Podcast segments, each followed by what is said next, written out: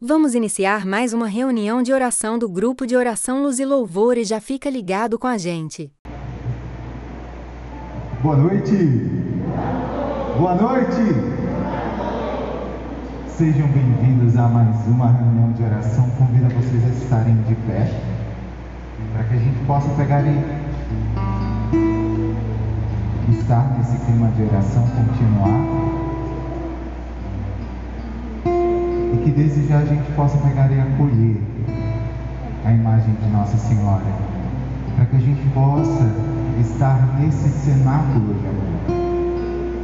E sim, cada vez mais permitir que a ação do Espírito Santo possa ser presente em nós.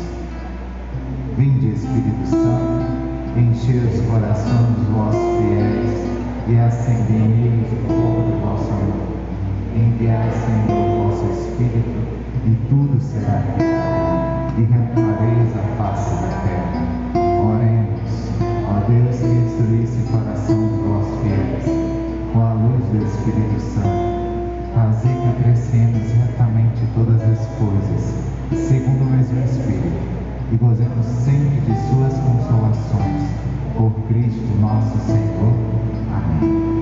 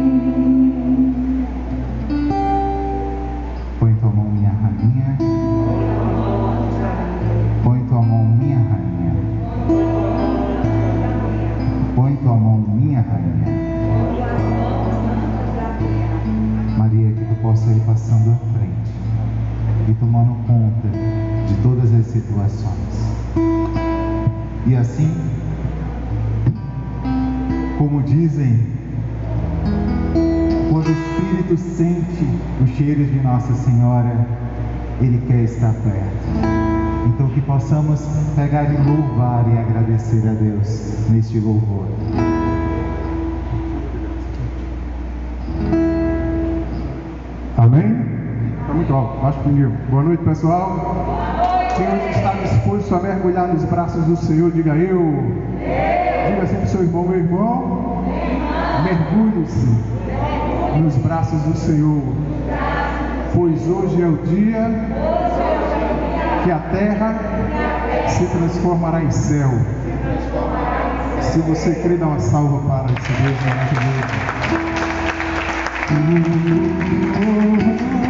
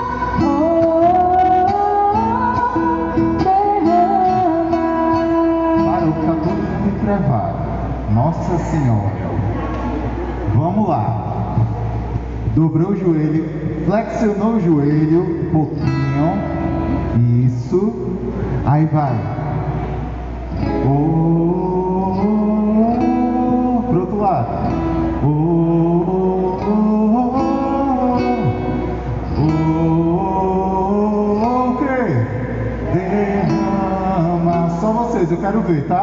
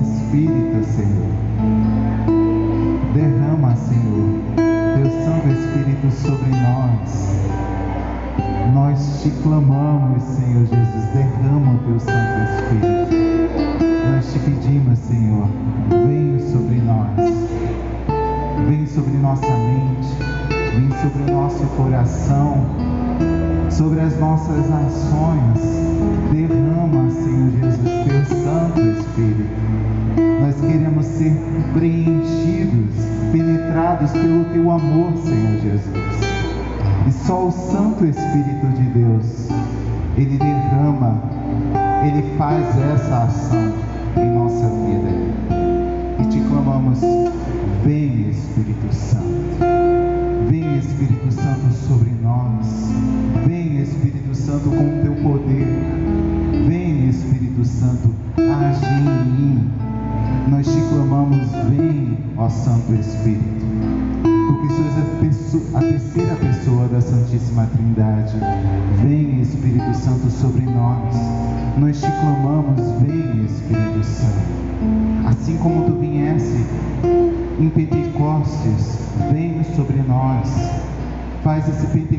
pessoal, em nossa vida.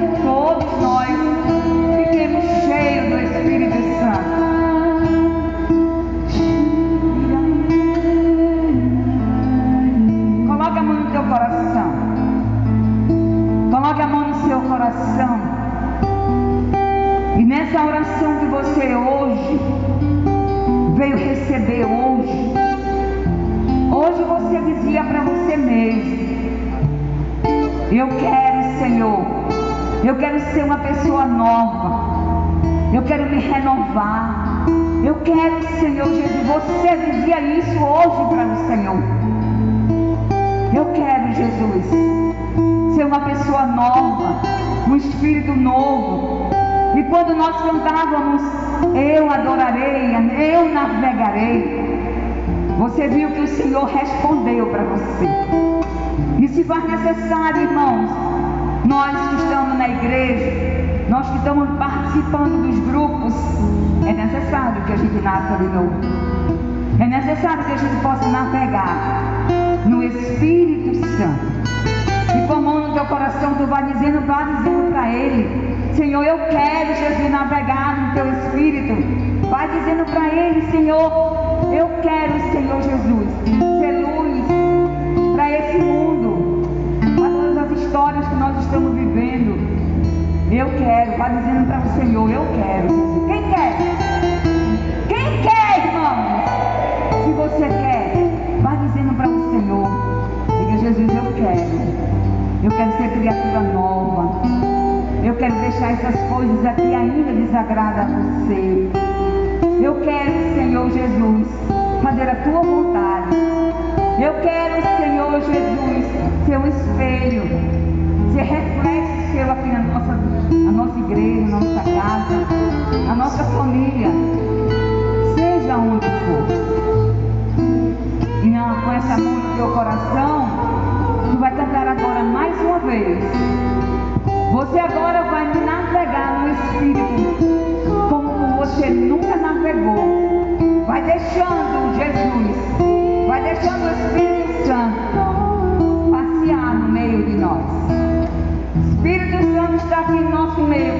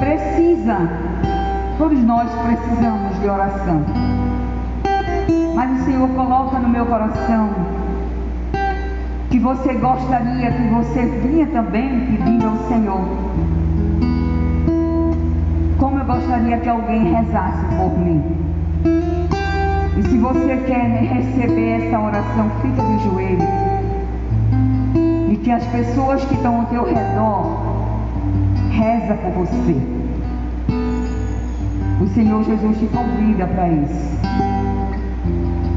Você que precisa, não é que todos nós precisamos, mas nós precisamos dessa graça maior. Que você que hoje está precisando de oração, de uma resposta, que ajoelha em intercessão, passeia e vai rezando por você. Não tenha vergonha, meu irmão, minha irmã. Dizer assim: Eu preciso de oração. Porque quando a gente se dobra diante de Jesus, é Ele falando, Ele próprio falando para cada um de nós, que realmente nós precisamos. E você que está de joelho, louva a Deus por isso, porque Deus atendeu o seu pedido. Deus atendeu o seu chamado. A intercessão reza por você. A intercessão tem essa missão de rezar por você. E toma conta, Senhor. Toma conta, Jesus, pela tua graça, pela tua misericórdia. E você que está de pé, reze também por você mesmo. Diga, Senhor, eu quero, Jesus, receber essa graça que eu tanto preciso. E você que está de pé, que realmente precisa estar de joelho, mas por vergonha ou algo mais, então se entregue a Jesus. Diga, Senhor, eu quero. Vai dizendo para Ele as tuas necessidades. Vai dizendo para Ele o que você quer. Vai dizendo para Ele o seu chamado. Pessoas que estão aqui em nosso meio também têm esse chamado. E muitas vezes esse chamado é negado por você mesmo. Você não atende o chamado de Jesus. Você não atende, não é um chamado, mas é um serviço que Deus quer que você assuma dentro da igreja. Toma, Senhor Jesus Cristo, Deus Pai Todo-Poderoso. Obrigada, Senhor Jesus, por, esse, por essa palavra. Obrigada, Senhor Deus, por essa moção. Muito obrigada, Senhor. Derrama sobre os meus irmãos essa graça abundante, Senhor, porque eles foram ouvidos por vocês. Obrigada, Senhor. Obrigada, Jesus. Obrigada, Senhor. Eu confirmo este momento de oração. Você que está se entregando neste momento de oração. Porque era o próprio Jesus passeando e indo aos enfermos. Eu não sei qual é a tua irmão. Se é fisiológica, se é emocional, afetiva, psicológica. Mas pode ter a certeza que pela mão do teu irmão que está orando por você neste momento, é o próprio Senhor que está tirando os curativos, está tocando com suas mãos chagadas, está cicatrizando. Senhor Jesus, obrigado, Senhor Jesus. Obrigado pelo teu toque, obrigado pela ação do teu Espírito sobre cada um de nós. Obrigado você, irmão, irmã, que se ajoelhou, se permitiu receber esta oração. Também a visualização mostrava algumas pessoas que esperneavam, que não queriam este toque, que não queriam receber a ação, o tratamento, o cuidado de Deus. E obrigado por tua humildade,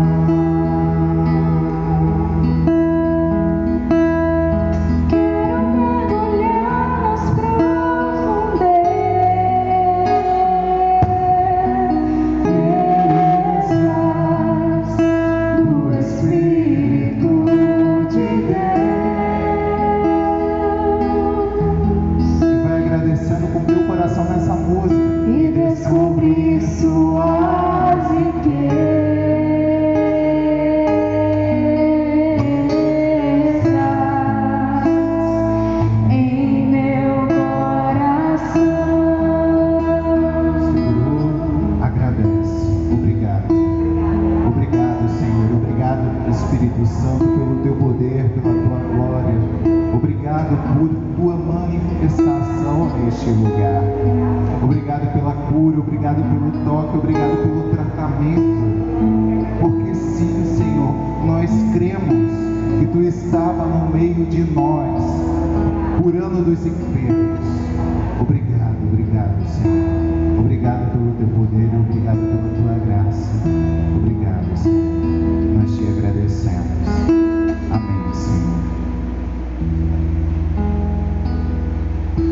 gostaria de convidar o Padre Sérgio para que ele possa pegar e dar continuidade à palavra.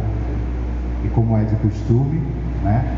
Que você possa estender tua mão você que está cheio do Espírito, que Padre Sérgio possa ser, assim como de São Paulo, o embaixador da palavra nesta noite. E que sim, os numerosos dons que a ele foi concedido, tanto pelo seu chamado e vocação, como também pelo seu sim, possam repousar sobre ele.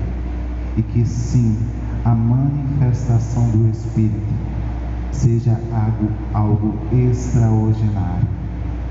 Que possamos levar nesta noite aquilo que Deus quer, aquilo que Ele pede a cada um de nós. Ave Maria, cheia de graça, o Senhor é convosco. Bendita sois vós entre as mulheres, bendito é o fruto do vosso ventre, Jesus. Santa Maria, Mãe de Deus, rogai por nós, pecadores, agora e na hora de nossa morte. Amém. Põe tua mão, minha rainha. Põe tua mão, minha rainha. Põe tua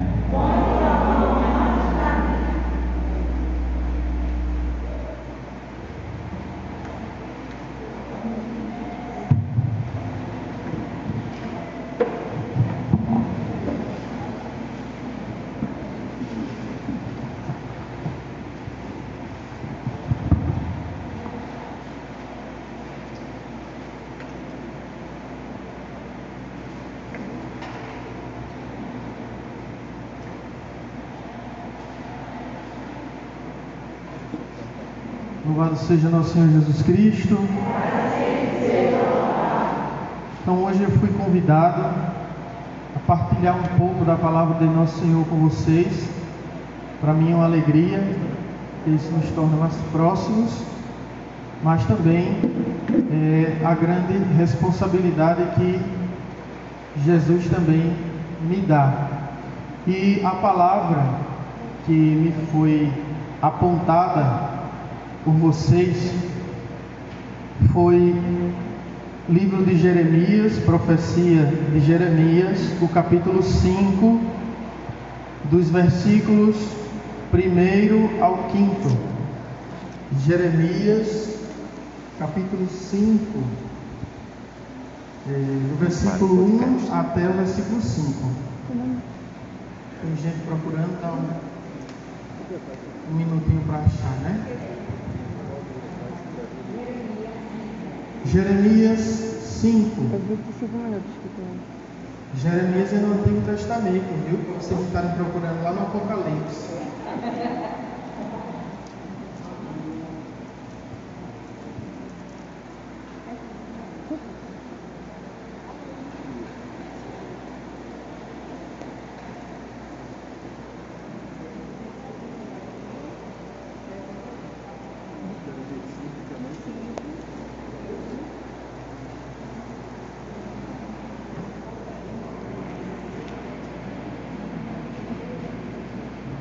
Pronto?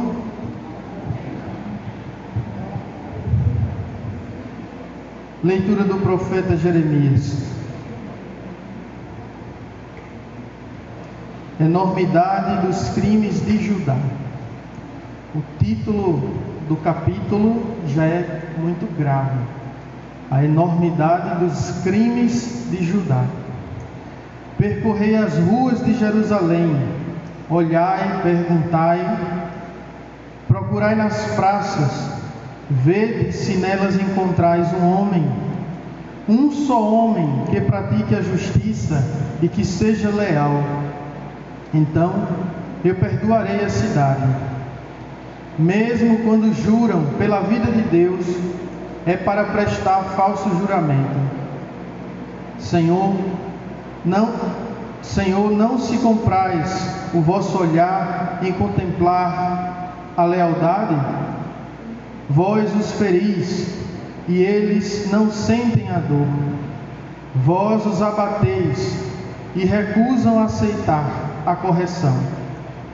Mais duro que o rochedo apresentam o semblante, recusando converter-se. E a mim mesmo eu dizia: são apenas vulgares e insensatos, porque não conhecem os caminhos do Senhor, a lei do seu Deus. Pois que eles.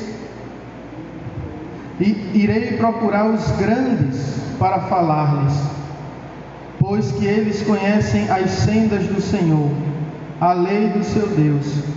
Mas todos estes também quebraram o jugo e romperam os laços. Palavra do Senhor. Então, queridos irmãos e irmãs,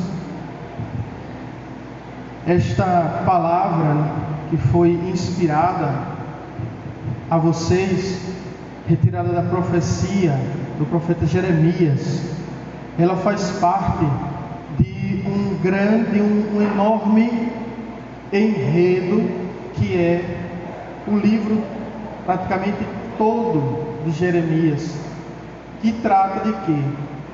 Do povo de Deus, do povo escolhido, do povo eleito, o povo né, que Nosso Senhor tinha prometido fundar a, sobre a fé de Abraão e que seria um povo mais numeroso do que as estrelas do céu e as areias da praia. Pronto.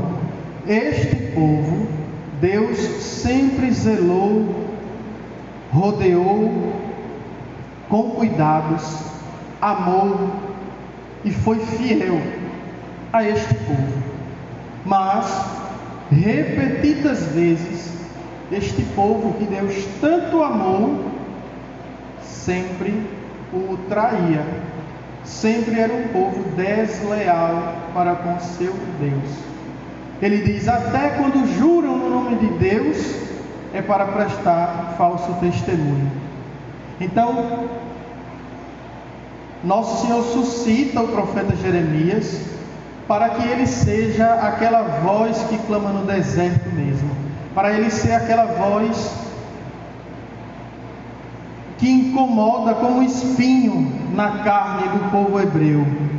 E então, o profeta Jeremias ele começa a dizer por todos os cantos da cidade qual seria a sorte do povo por causa da traição.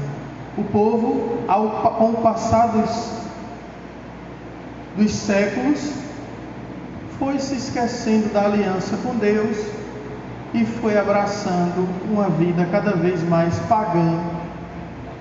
Por exemplo, prestavam culto a Deus e depois iam prestar culto aos deuses pagãos, cometendo assim o pecado da idolatria.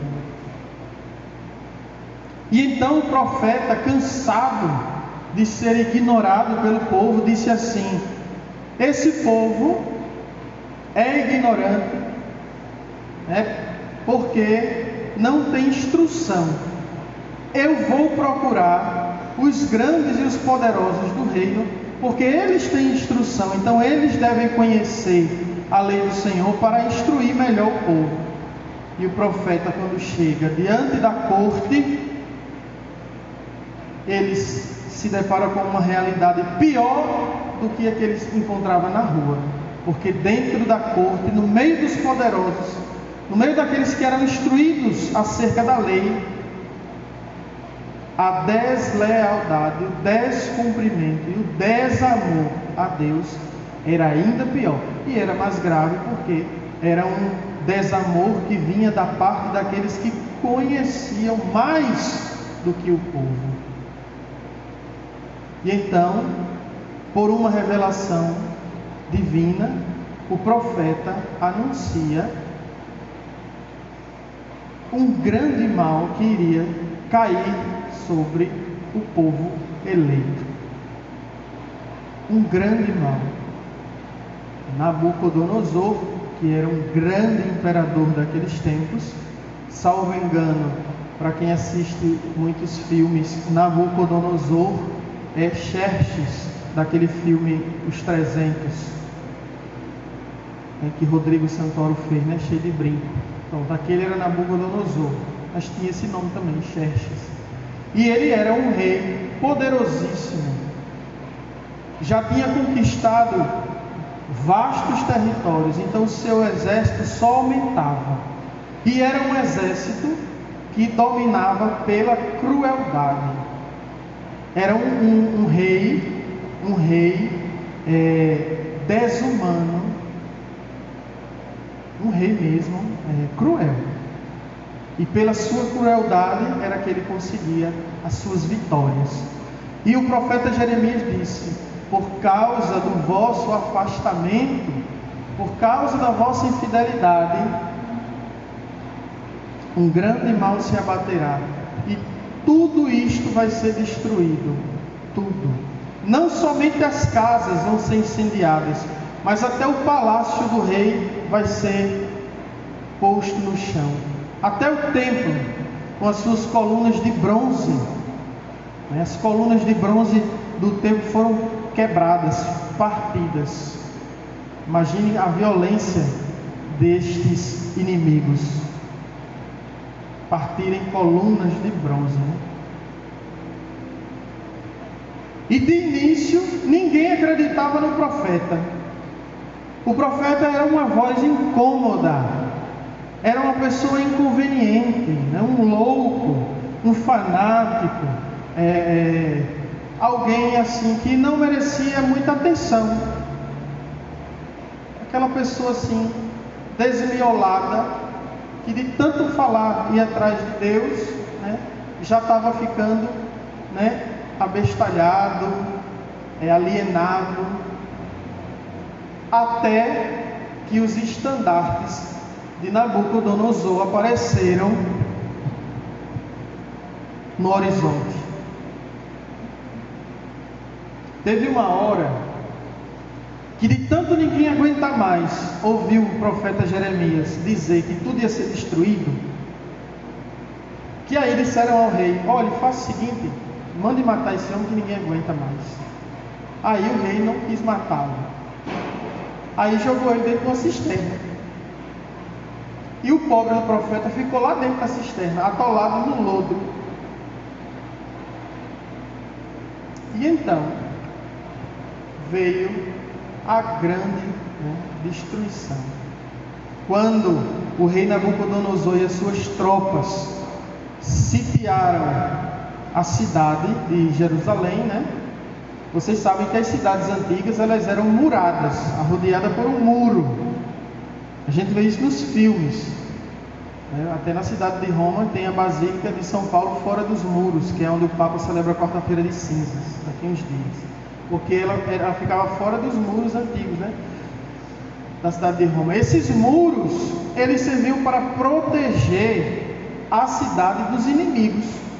Geralmente tinha um portão ou dois, e aí fechou os portões, ninguém saía, mas também ninguém entrava. E aí começava, começavam os dias mais, vamos assim dizer, atormentadores da guerra, que é o seguinte: as tropas estão lá fora e eles não têm pressa nenhuma, porque as saídas da cidade eles cercaram. Então eles podem sair para caçar, eles podem sair para comprar comida, para buscar água, mas quem está dentro da cidade, dentro dos muros, tem uma hora que vai acabar a comida, porque não pode mais ir no campo, tem uma hora que o poço vai secar, porque vai estar todo mundo bebendo dia e noite sem parar, ninguém vai poder buscar água em outro lugar. E então o povo começa a passar fome e sede. E o caos começa a tomar conta da cidade. É uma técnica de guerra isso. Quando o caos começa a tomar conta da cidade, aí é a hora de invadir. Um, que o povo está fraco, de fome e de sede. E dois, que o povo está completamente desordenado. Enquanto as tropas invadem, né? De maneira é, tática. E aí é só tiro e queda, né? Não tinha tiro, era só. E pronto. E assim aconteceu. O rei, antes do Nabucodonosor entrar na cidade, o rei tira o profeta do, da cisterna, manda chamar e diz a ele assim: Olhe, como é? Me diga, eu vou ganhar ou eu vou perder a guerra? Aí o profeta disse: Se o Senhor voltar atrás de tudo que o Senhor fez errado e mandar o povo se arrepender de tudo que fizeram de errado, Nosso Senhor ainda nos livra da guerra. Olhe, Nabucodonosor já estava às portas. Mesmo assim, Nosso Senhor ainda livrava da guerra. Sabe o que o rei fez? Mandou devolver o profeta de volta para o buraco, porque não gostou de, de, de ouvir que se ele não se arrependesse, ele ia morrer. Como é que alguém pode dizer isso ao rei? O rei é um poderoso. E o rei tentou fugir literalmente pela porta dos fundos. Quando caminhou daqui ali adiante, logicamente, ele foi pego pelas tropas, é, foi arrastado de volta, foi amarrado, a cidade foi invadida, tudo foi destruído, mataram tudo, destruíram todos, não sobrou nada, ficou somente o rei, seus filhos e sua mulher.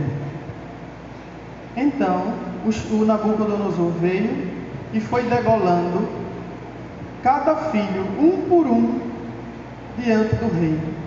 E por último, salvo engano, arrancou seus olhos, para que a última coisa que ele tinha visto tenha sido a morte dos seus, da sua família. Pronto, esse é o contexto no qual nós ouvimos esse trecho do profeta Jeremias. Então aqui o profeta dá um, um oráculo, né, dá uma palavra de Deus. É, se vocês acharem um justo pelas praças, eu ainda livro a cidade. Mas não era possível achar nenhum justo. E aí, o tema então é o tema da fidelidade a Deus. Mas aí nós poderíamos pensar assim: que Deus né, sanguinário que entrega seu povo para o inimigo somente porque o povo não, fez sua vontade, né? Porque depois o povo hebreu vai ser exilado e vai se tornar escravo. é, vai ser uma das vezes, né? Que o povo, de, o povo hebreu se torna exilado. Escravo aí por séculos e gerações. Daqui que aparecesse alguém que vencesse o grande imperador, a grande dinastia, foram é, um tempo imenso de escravidão, acho que séculos. Então, é, alguém poderia pensar que Deus que castiga, né? Que Deus vingativo, que Deus sanguinário é este que nós encontramos na profecia de Jeremias. Um Deus até muito diferente de Jesus. Jesus, ao contrário, quando ele encontrava um pecador, ele abraçava, ele curava. Diferente. Mas é, são fases da revelação de Deus ao homem. Naquele momento, Deus havia dado a sua aliança ao povo, e naquele momento, Deus punia não por vingança, mas ele punia por amor. Talvez quem é pai quem é mãe, ou melhor, talvez quem seja bom pai e boa mãe, sabe o que é punir por amor. Quando o pai e a mãe punem o filho, não é por tirania, pelo menos não deveria ser. Quando o pai ou a mãe punem o filho, não é por vingança, mas é por amor. Para que o filho ou a filha entenda que toda ação tem consequência e todas as vezes que agimos mal, encontramos consequências más. Toda vez que plantamos o mal, colhemos o mal. E punir na juventude né, é um, um ato extremo de misericórdia, até, porque aquela punição na juventude vai livrar aquele filho de se tornar perverso na vida adulta. Muitos pais não punem os filhos para não serem maus. No fundo, eles têm medo que os filhos não o amem, não os aprovem. Então, estes pais não amam os filhos, estes pais amam a si mesmos, porque estão mais preocupados com a imagem que os filhos terão deles do que com a salvação dos próprios filhos.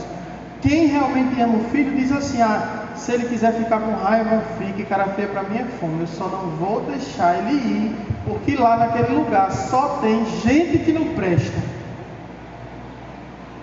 Isso é amor. Isso não é maldade. Ali no Antigo Testamento era a infância do povo. Nós hoje estamos no tempo da igreja. Já temos, estamos no tempo da maturidade. Para nós, os nossos erros são mais graves do que o daquele povo. Aquele povo vivia a infância da revelação. Nós já estamos depois de Cristo. Vivemos a maturidade da fé já. Mas o que eu gostaria de refletir com vocês? Não é a punição de Deus, né? As, as punições de Deus, não é isso. Mas é, que Deus, na verdade, muitas vezes, Ele precisa nos segurar pelos cabelos para impedir que a gente caia na perdição. Ele precisa nos salvar, antes de Deus nos salvar do diabo, Ele tem que nos salvar de nós mesmos. E para nos salvar, Deus ele foi capaz de tudo. Né?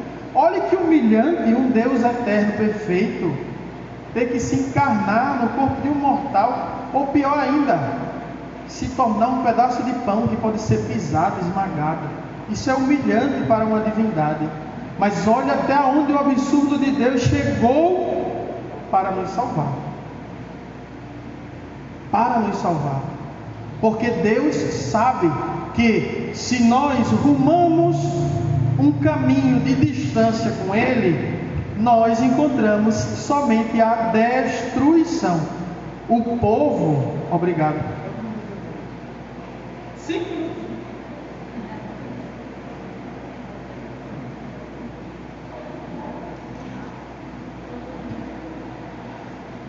Todas as vezes que o povo traía Deus, o povo encontrava destruição. Foi assim no Egito se tornaram escravos. Deus abriu o mar vermelho, libertou o povo. O povo com fome.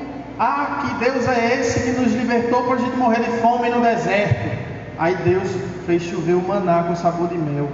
Aí o povo ficou com sede. Será? Pelo menos no Egito a gente era escravo, mas tinha água para beber. Aí Deus fez sair água de uma pedra. Miriam, para onde ia, era carregando a pedra para o povo beber água. Era, foi o primeiro gelágua da história.